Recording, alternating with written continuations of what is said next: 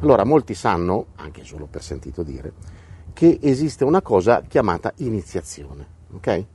Alcune vengono definite iniziazioni maggiori, altre minori, ma onestamente adesso io in questo caso non so quanto questa differenziazione possa avere un senso.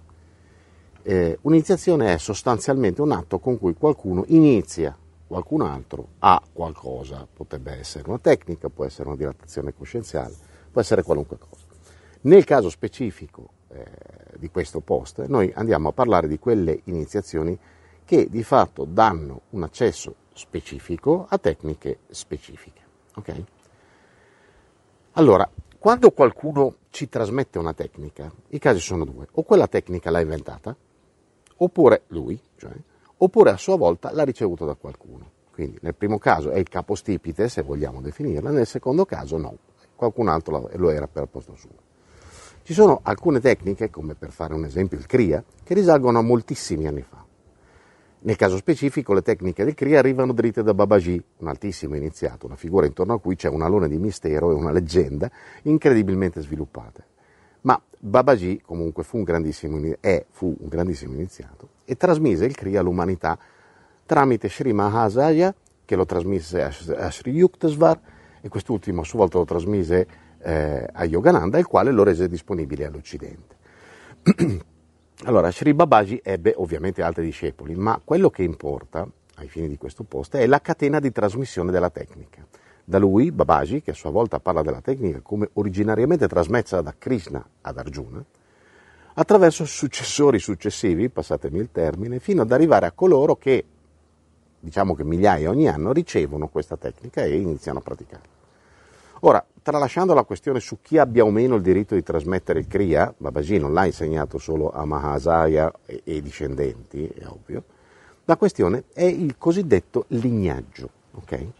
Con questo termine, il lignaggio, si intende la successione di coloro che hanno portato alla trasmissione di una determinata tecnica a quello che potremmo definire con un termine di, eh, di oggi, diciamo, l'utente finale. Hm? Molti pensano che il lignaggio sia una mera questione moralistica o, o, o di tradizione, però il fatto è che non è così.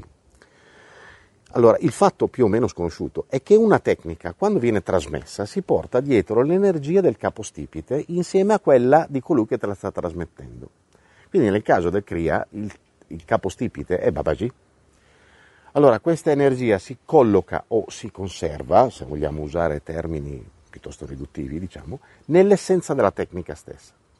Ora, un'altra cosa che i più ignorano è che alcune tecniche sono di fatto delle specie di, io le chiamerei forme di vita autonome, dotate di pe- particolarità estremamente peculiari, ma soprattutto di una specie di DNA, passatemi il termine ancora sottile, immateriale, veramente come se fossero degli esseri viventi.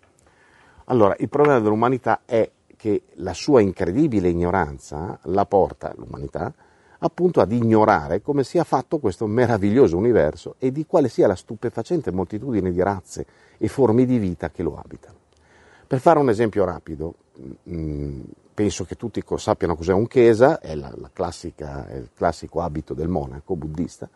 Ecco, tutti pensano che i chesa, questi abiti tradizionali, siano sostanzialmente una sorta di uniforme, no? manco si trattasse di soldati di chissà quale esercito. Ma la realtà è che un chesa, opportunamente realizzato ovviamente, è una forma di vita semisenziente e parzialmente autonoma con caratteristiche del tutto aliene rispetto a quelle che gli esseri umani sono abituati a considerare forme di vita. Lo stesso vale per molti oggetti sacri. Un mala, per esempio? Di cui mi avete sentito parlare spesso, può essere poco più di una collana, oppure anche un incredibile strumento di potere. Allo stesso modo in cui può esserlo un rosario, ma anche una coppa, una lancia o un'arca messa assieme. Vi dice niente a questo terzetto? No? Allora, ritornando al punto precedente, ritornando prima, quando ci viene trasmessa una tecnica dalla valenza oggettiva, però attenzione perché questo termine fa tutta la differenza del mondo, la valenza della tecnica deve essere oggettiva, quella tecnica è come se fosse uno spermatozoo che viene in qualche modo a fecondare il suo ovulo bersaglio, cioè noi. E allo stesso modo di uno spermatozoo che porta con sé un corredo genetico del padre, Una tecnica oggettiva porta con sé un DNA sottile in cui risiede l'energia di quell'essere che per primo ha dato vita a quella specifica tecnica. Questo DNA si fonde insieme a quello di colui che ce la trasmette e arriva a, tra virgolette, iniziarci, fecondarci, eccetera, eccetera. Quindi si trasmette la tecnica. Allora, nel percorso di discendenza e trasmissione della tecnica, i geni sottili dell'avo primordiale del fondatore si mantengono in qualche modo dominanti e per questo motivo, quando chi ha ricevuto la tecnica la pratica, di fatto entra in contatto diretto con il suo creatore, cioè il creatore della tecnica. Eh? Questa è quella che io personalmente definisco energia di lignaggio ed è anche il motivo per cui certe tecniche, quando messe in atto dalle persone sbagliate oppure da millantatori, anche se in buona fede, semplicemente non funzionano, perché manca loro l'energia di lignaggio che le rende vive, efficaci, reali.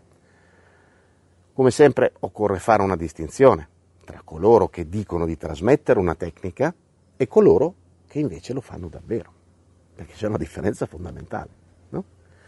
Eh, cioè, se io ho letto di una tecnica su un libro e inizio a praticarla, magari funziona anche, per l'amor di Dio, ma se quella tecnica necessita di un'iniziazione, ecco che non funziona. Quindi ci sono coloro che dicono di trasmettere una tecnica e coloro che lo fanno davvero, a prescindere dalle buone o corrotte intenzioni. Ci si vede in giro.